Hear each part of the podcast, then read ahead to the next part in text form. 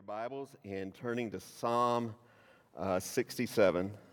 Psalm 67. And uh, this morning I'm going to be asking the question uh, why are we so blessed? Uh, this picture up here, that's actually from my hometown. I don't think that building's there anymore. Uh, it was about to fall in at the time, but uh, there's that sign that said, Welcome to Maysville, drink Coca Cola. Interesting, I found that picture online. Interesting thing, I had to crop it out because at the bottom there was crime scene tape. and, and, I don't know what that was all about. The, the, only thing I can figure someone who drinks Pepsi stopped, and we don't take kindly that kind of wildness where I grew up. Uh, but, um, you know, I grew up, the way I grew up, you know, I, I, look back, and at the time I especially felt, you know, I was blessed. Um, I was born in uh, Athens, Georgia uh, less than two miles from the University of Georgia campus. In for, if it was, my life was a book, that's foreshadowing. And um, I uh, grew up in that area. I, we started out in a rental house out in the middle of the country and then moved to, to Maysville. And uh, Maysville was a place where uh, I was related to just about most of the people there, although some of them didn't talk about that and we didn't talk about it either. Uh, but uh, I can tell you, I can take you to that town. I can show you where my great grandfather's uh, barber shop was. I can show you where my great uncle had a, had, a, had a store. I can show you where everyone, my relatives lived, the different places they lived. Um, when I, we would go up into the mountains of northeast Georgia, my grandmother convinced me, and it was probably true, I was related to about half the people in the North Georgia mountains. Uh, had a my great great great grandfather had 16 children, and they all had about eight apiece, so that kind of explained that. Um, and I, and you know, I just grew up there. I enjoyed growing up there. Uh, this town was right on the Jackson Banks County line, and growing up, my way of thinking was if you weren't from Jackson County or Banks County, you were just odd. You know, uh, the phrase we use is you were a Yankee, and it didn't matter what other part of Georgia you were from. You know, I mean, we tolerated the people in Hall County. We, look, we, we liked Madison County being there because it gave us someone to look down on. But, uh, you know, that was just, it was just a bubble I grew up in. And, and I enjoyed that. I liked that. Was, I liked that sense of belonging. Uh, and I felt like I was blessed. And looking back, I can say I feel like I was blessed in the way I grew up and where I grew up. Uh, but, you know, I didn't really understand what all those blessings were about. And there's a point in my life, looking back, if I had known where God was going to take me, I would have probably reacted a little bit differently than I did at the time. When I was a student at uh, Georgia, University of Georgia. I was riding on a bus and I was going uh, to the main library, and I was just a freshman then, so I couldn't quite remember where it was, but I knew if I could get to a certain point, I could find it. So I got on the, one of the campus buses and was going along uh, the edge of campus, and um, as I was sitting there on the bus, I was listening to the other people.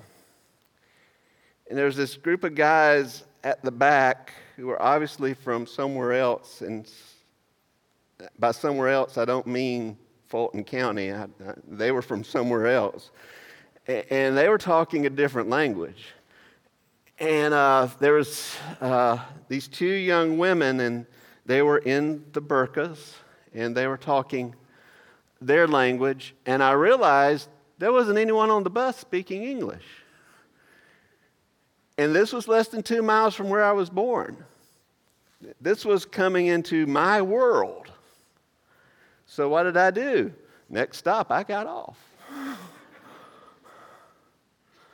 Because uh, I was just uncomfortable and it was making me nervous.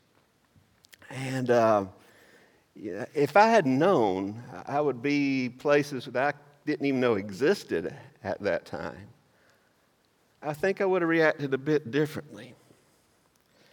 Now, sometimes we spend so much time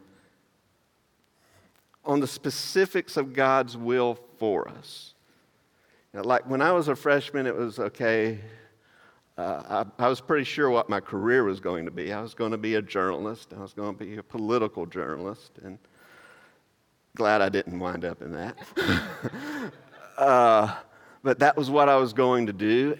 All I figured, all I thought I had to figure out was, okay, who was I going to date and who was I going to marry, and you know, that that all worked out.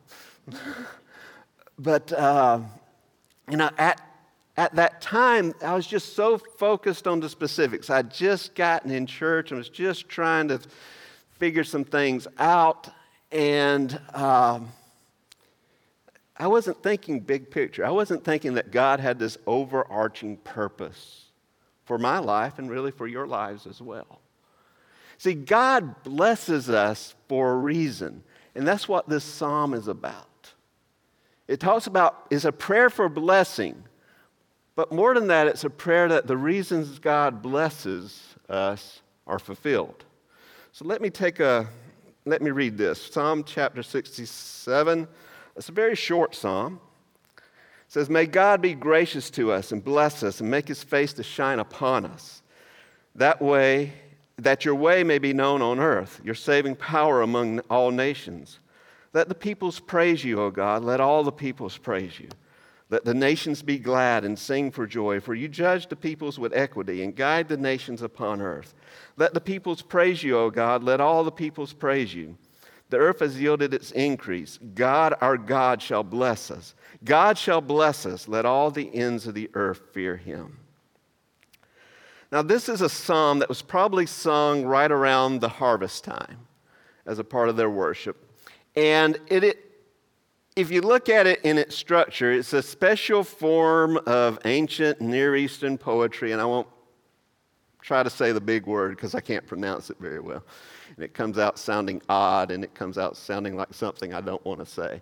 Uh, but um, now it, it has this form to it where these ideas and these concepts are repeated. And the way it works is there's a concept repeated at the beginning and then again at the end then another concept, then another one, and then somewhere in the middle there is one thing that's said, and that's the main idea. So it was a way of showing through the poetry this is the main thing you need to pay attention to. This is what you need to notice. And in this poem, in this psalm, we find three things, well, four things. Two of them go together. But we find a prayer and a purpose for blessing. We find resulting praise from blessing. We find God's plan fulfilled through our blessing. Uh, verses 1 and 2 and 6 and 7 are ideas that go together where he says, May God be gracious to us and bless us and make his face to shine upon us, that your way may be known on earth and your saving power among all nations. Then down to verse 6 the earth has yielded its increase God our God shall bless us. God shall bless us. Let all the ends of the earth fear him. Now, this, uh, this prayer, this psalm, begins with the words, uh, May God be gracious to us and bless us. And it calls to mind the Levitical blessing that's found in uh, Numbers chapter 6, verses 24 and 26. The Lord bless you and keep you. The Lord make his face to shine upon you and be gracious to you. Uh, the, the, uh, the Lord lift up his countenance upon you and give you peace. It calls to mind this blessing that they would all have known, that they all would have heard. And then it goes right into what is that blessing all about? What is God blessing you for? Uh, this was an agricultural society. Uh, for them, the harvest was a matter of life and death. And God's blessings were not so much a matter of just prosperity, they were a matter of survival for them. But they also were a matter of pointing them and enabling them to fulfill God's purpose for them. Verse 7 hints at Israel's mission let all the ends of the earth fear him, that all peoples of the earth may know him.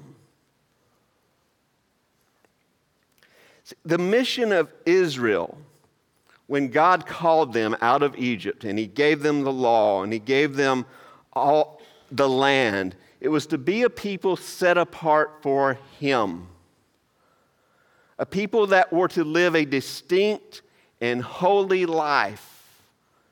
People who were to, in following God's law, following God's will, would show the nations how great and how wise and how awesome God is. And would in that way draw the nations to God.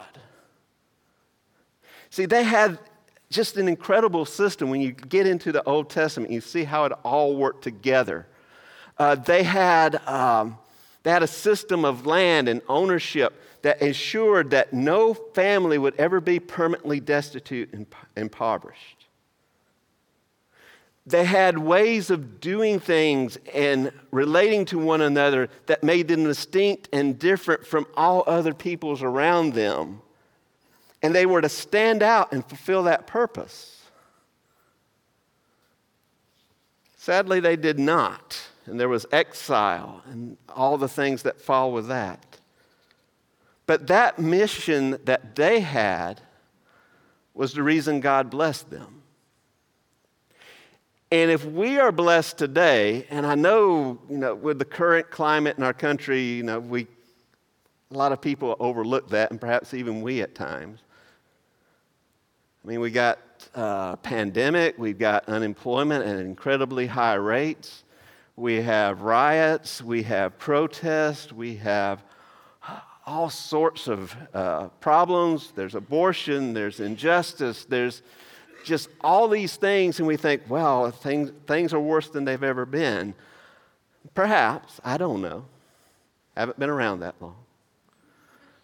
But I can tell you, we still got it a lot better than most of the world. I mean, if you have a vehicle, if you have reliable transportation, if you have an opportunity to better yourself in any way, you are better off than 98% of the world.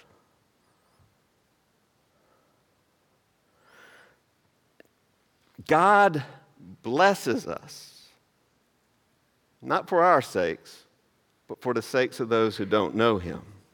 He blesses us that His way may be known in the earth, that His saving power may be known among the nations. God blesses us for the same reason He blessed Abraham. Remember when He blessed Abraham? He says, I will bless you, and you will what? Be a blessing to all the families of the earth. Too much of our lives is sort of, we're sort of just sitting there trying to soak in the blessing. God, give me more. God, do this for me. God, provide for me. God, take care of me, me, me, with little thought for the fact that God wants us to be a blessing to others.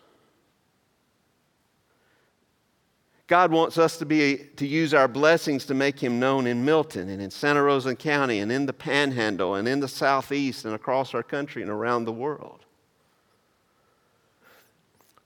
So, a question we need to ask ourselves is Are we using God's blessing for our purpose or for His.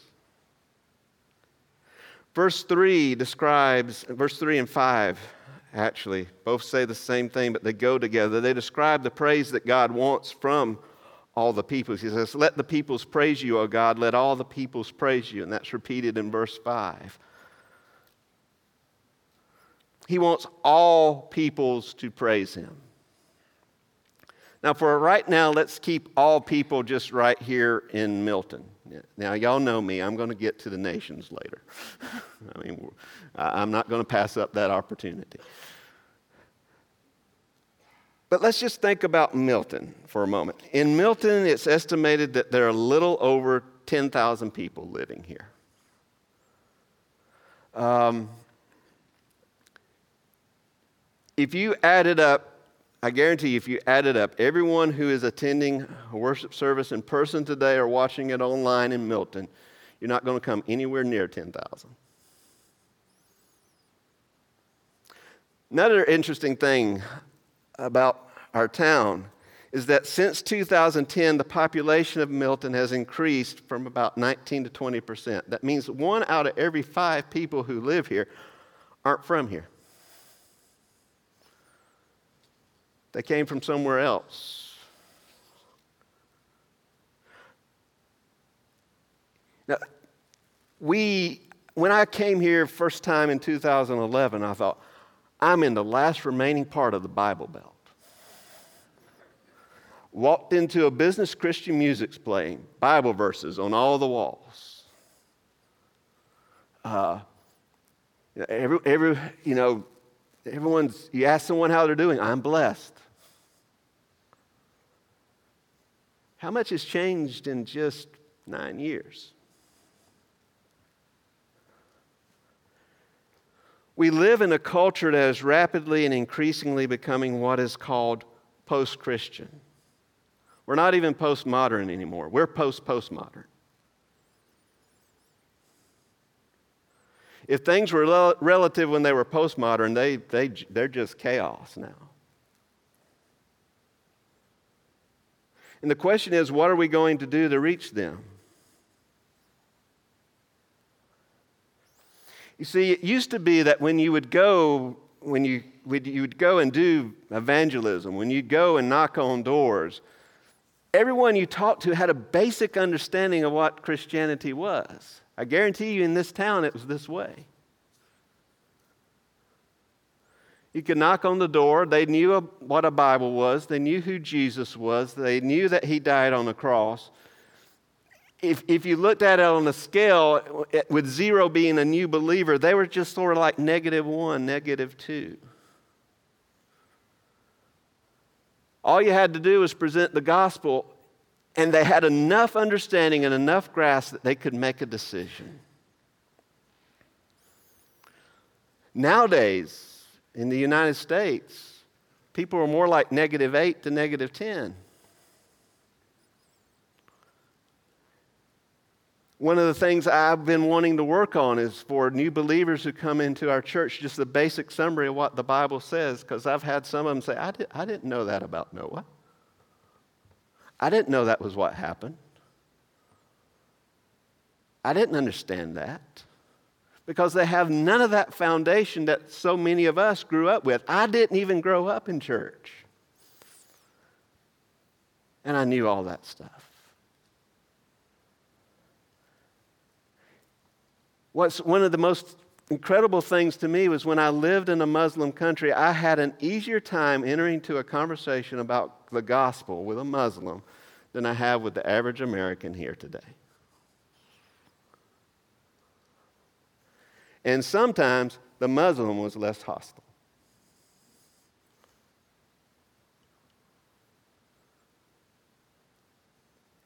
See, it's no longer, we're no longer in a situation where we can throw the doors open saying we're having revival meeting and everyone show up.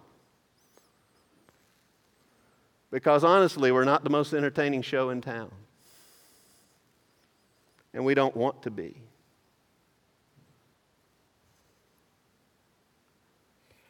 If we're going to win the world today, if we're going to win people to Christ, we got to get over some of our notions. One is as I look at the way Christians relate to the world today, it seems like we're trying to win an argument, not win hearts.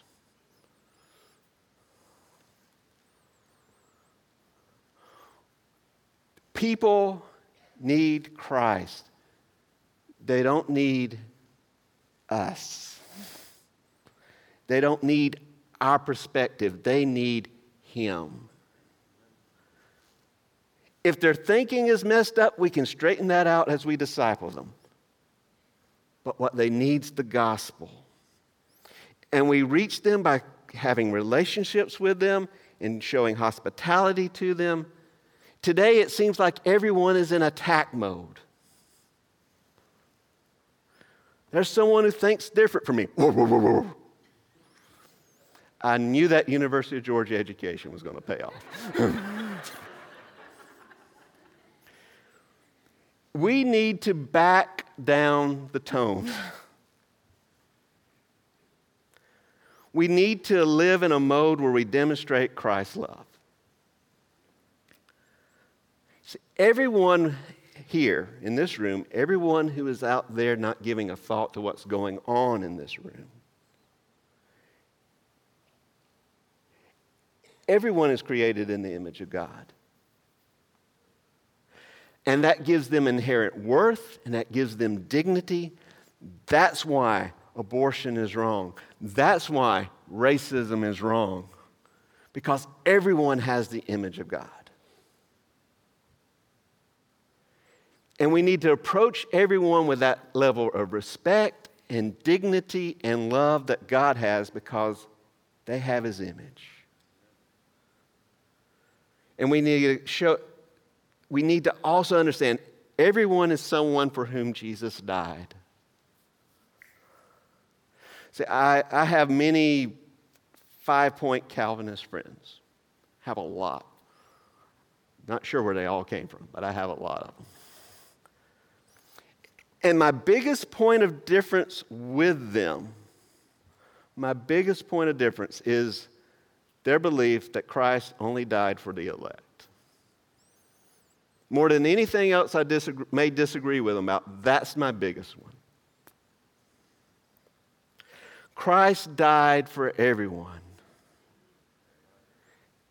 And that love with which he died is the love which we need to express to everyone and it's the good news we need to share with everyone.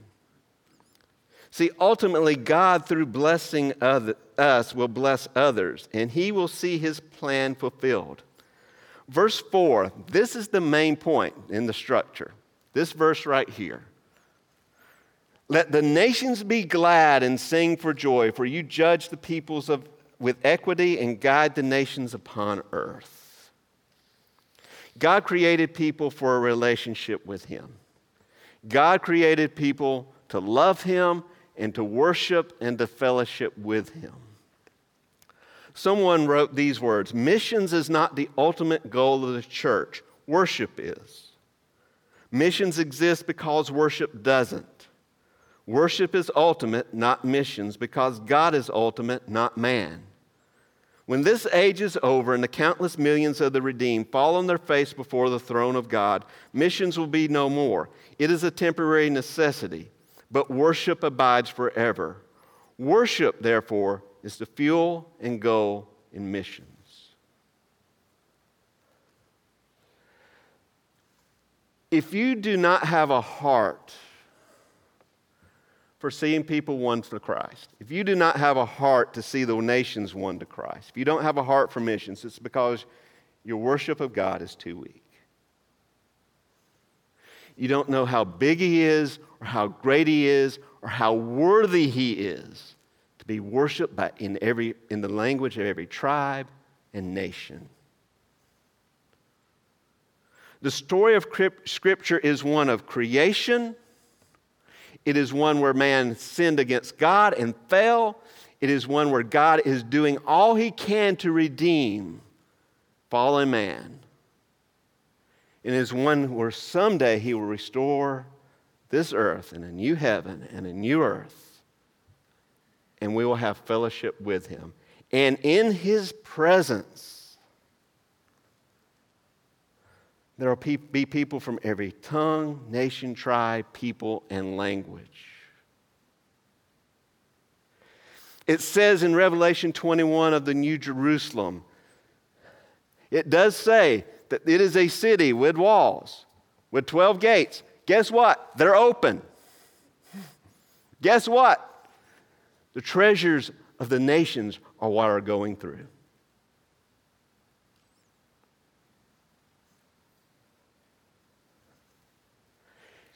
God created all these cultures and all these languages. I was wondering as I was sitting there watching the video to begin with of the prayer walk part of it. You know, where the, the guys going down the street that we're going to do the uh, virtual prayer walk on, and there was these guys walking by, and they were big, burly guys, dark complexion, big beards. What were you thinking? Because I know what my initial reaction was. I went on the other side of the street.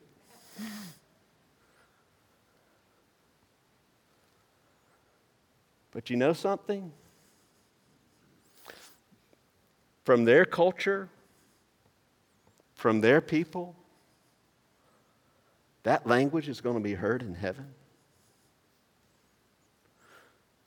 The things of their culture that are beautiful and glorify God are going to be present in the New Jerusalem. Same for us. See, all of this was created for God's glory. It's just that some people don't know that yet. And we have been blessed with the gospel, with a relationship with God, so that we can go and let others know and tell them. Let's pray. Father, we thank you for your word and your grace and your mercy. We thank you for your love for us. We thank you that your love is not just limited to us, but that, it's for everyone in this world. Help us to go forth from here, ready to share the good news with the people around us. Here in Milton, wherever we go, wherever they're from, open our hearts and our minds to what you want to do through us. For the reasons you've blessed us with a relationship with you, help us to be a blessing with, to others. Thank you for being here today. If you have a decision you need to make, there's a yellow card in front of you. Take time to fill that out and drop it in one of the boxes as you leave. Um, as you um, as you go, you also, if you have your giving with you, you can place that in that box as well. Uh, thank you for being here. Uh, Gary's going to come and close us in prayer now.